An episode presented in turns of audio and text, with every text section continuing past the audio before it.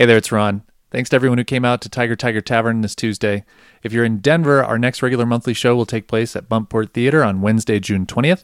The theme will be periods. In addition, be sure to check out Denver Zine Fest from ten a.m. to six p.m. on Sunday, June twenty-fourth. The Narrators will be there in the afternoon, hosting a special show where zinesters and other special guests will tell stories on the theme Rejected.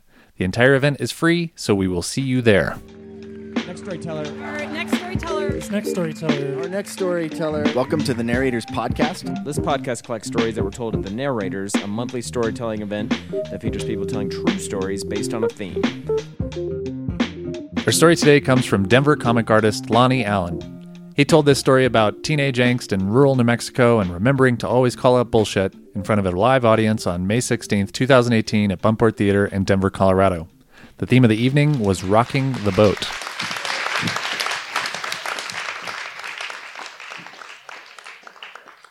I am Lonnie Allen. I don't know if some of you may have noticed, but uh, I'm Asian. And I have a very angelicized name, and the reason for that is that I was I was born in Korea, but I was adopted at about eight months. And my adoptive parents, well, my adopted mother, who I know as my just my parents, is Thai, and my adopted father is uh, Caucasian. He's a white guy, uh, and he's Texan. Uh, it's always important that I say that he's Texan because he considers that his own country. So he was he was in the military, um, and he you know he met my mother in Thailand during the Vietnam War while he was stationed in Thailand, and he was next stationed in Korea, and they they adopted me. Uh, you know all of this I don't remember because I was too young, and then uh, we moved back to the States and we moved around a little bit. But he always wanted to be close to home, which was you know Texas, and for a little while we lived in Amarillo, Texas, uh, which is in the Panhandle. Yeah, I don't know if some of you know that place, and if you do, I'm sorry. But I went to high school in uh, Clovis, New Mexico, uh, eastern New Mexico. Now, New Mexico is mostly, you know, for most of the elections there, it's a it's a pretty blue state, uh, and just like most states, you know, the the reason a lot of times they, they go one way or the other is how the, the larger populations vote um, in major cities like Albuquerque and Santa Fe, which are generally blue. But New Mexico has a lot of rural counties, and I was in one of those, and those are red as fuck. Um, so it was Curry County, and I think uh, during the Trump election, I looked up to see how my uh, county voted, and it was something like, for the presidential election, it was sixty-eight percent for Trump, and I think like twenty percent for Hillary, which I thought to myself, wow, they're like progressing now, since when I was in there. So I'm growing up in this very conservative, rural town. Uh, you know, it's enough that It's it's mostly white and Hispanic, and uh, you know I had this like Colors of Benetton background living in this place. That by itself I think would make me stand out. Um, and instead of trying to avoid attention, I decided to lean into it because from a very early age I decided to be an artist. Uh, I was very liberal and I was into punk rock music. Uh, yeah, so um, you know it was constantly. I thought of myself as a rebel. I constantly challenged my parents, constant arguments with them about politics, about everything. Um, I challenged my teachers, the administration, over you know what I thought was just like conformist ideals and just some of the basest nature that um, that they would espouse all the time. And yeah, and so uh, I brought a prop, and so my parents told me that on my senior year I should get a yearbook, because that's something good to remember that time of your life and everything. And I was so angsty and angry that I agreed, and this is what I did to the cover of it. So uh, a lot of my friends, when they saw this, they were like, did you carve that in blood? And this is not without precedent, okay? Because here's the thing, um, during, when I was, I'm gonna age myself here. When I was in high school, George W. Bush, or George Senior was campaigning, and Dan Quayle came to our town to to have like a campaign rally at our sc- at our high school. they told all the students that it was mandatory that we attend. And I was like, man, that's fucking bullshit, you know, because it, otherwise it would be counted as an absentee. And on to add insult to injury, what they did was they uh, ha- gave us some of these banners to hold up, you know, the the, the pro-Bush signs, and uh, these pins to put on our shirt. And I was like, fuck this, man. So I took the pin and I pricked my finger and I wrote, and it takes a long time to do this. I wrote in blood underneath, Bush sucks, and I held up the sign.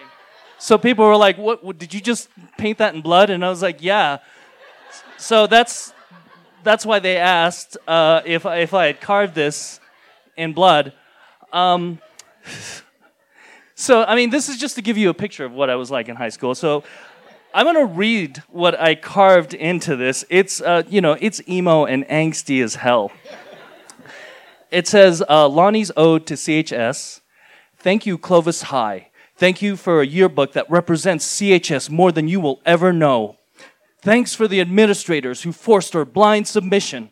Thanks for making me a coward. Thanks for the racist slurs, for the elitist, hypocritical snobs who you paint as the picture of perfection. Thanks for the ostracization, which I spelt wrong, and the honesty and intelligence. Thanks for the daily prayer to the flag deity. For the three fucking years. Thanks for the betrayal of the last and greatest of human dreams. Thanks for nothing.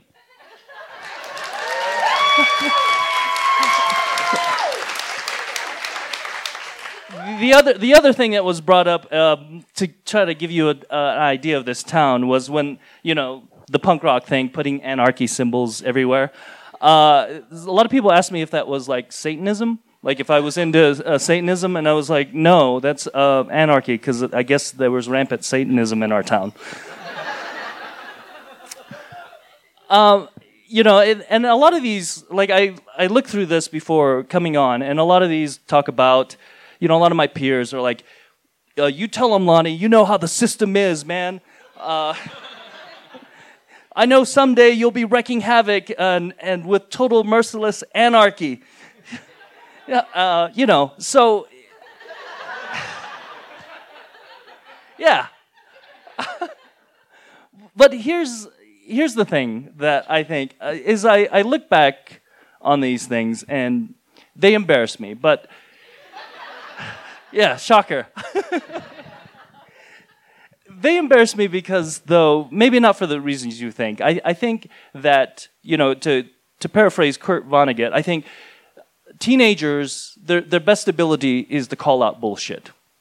And, you know, and I think in that kind of, like, what I felt was a pretty oppressive small town, um, I was calling out the bullshit. And I, I think that's still important. I think for young people, you know, you, you see, like, hypocrisy, you see, uh, you know, just the bullshit. And it's important to call that out. But I think there's something just so simple now, you know, as, I, as I'm older, I'm forty-two, and I look back on that, and I think there's something too simple about just saying that it's bullshit, because you have to move on beyond that, you know? I think now, you know, on all the millions of punk rock boys in small towns across America, and sometimes, you know, I wonder how many of those became kept up like this progressive ideal and made changes for the positive. You know, I tried to do that with my art and everything, but, you know, like, for instance, I think about the Parkland kids and the way, I mean, they're the real rebels. They're the one, ones really rocking the boat, because they're changing legislation, you know, and, and then it takes persistence and a vision. Because some of those punk rock young teenagers, I wonder sometimes how many of them became like dudes that were in Gamergate. How many of them, you know, became, you know, alt-right and stuff like that, because they're trying to call out the bullshit, and I just think that's not enough. You know, that has to be tempered with self-examination, empathy, and persistence. So, um, I used to be a rebel. Now, you know, I go to protests.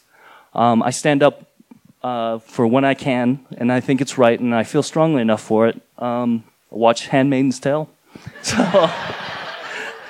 which I also read in high school. Great book. So that's it.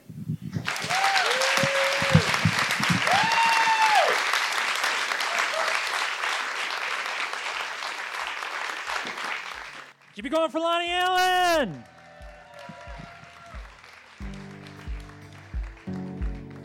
So far, we're at two New Mexicans. This is a good night. Two. Lonnie, I didn't know you were from Clovis. Tom, my aunt and uncle live in Clovis. We'll talk later. The Narrators is produced by Robert Rutherford, Mary Robertson, Aaron Rollman, and me, Ron Doyle. Our assistant producer is Sydney Crane. Our theme music is by Whalehawk, and our founder and executive producer is Andrew Orvidal. A very special thanks to our amazing sponsors, Illegal Pete's, Sexy Pizza, From the Hip Photo, and Renegade Brewing Company. If you haven't already, please subscribe to this podcast on iTunes, Stitcher, or your favorite podcast app.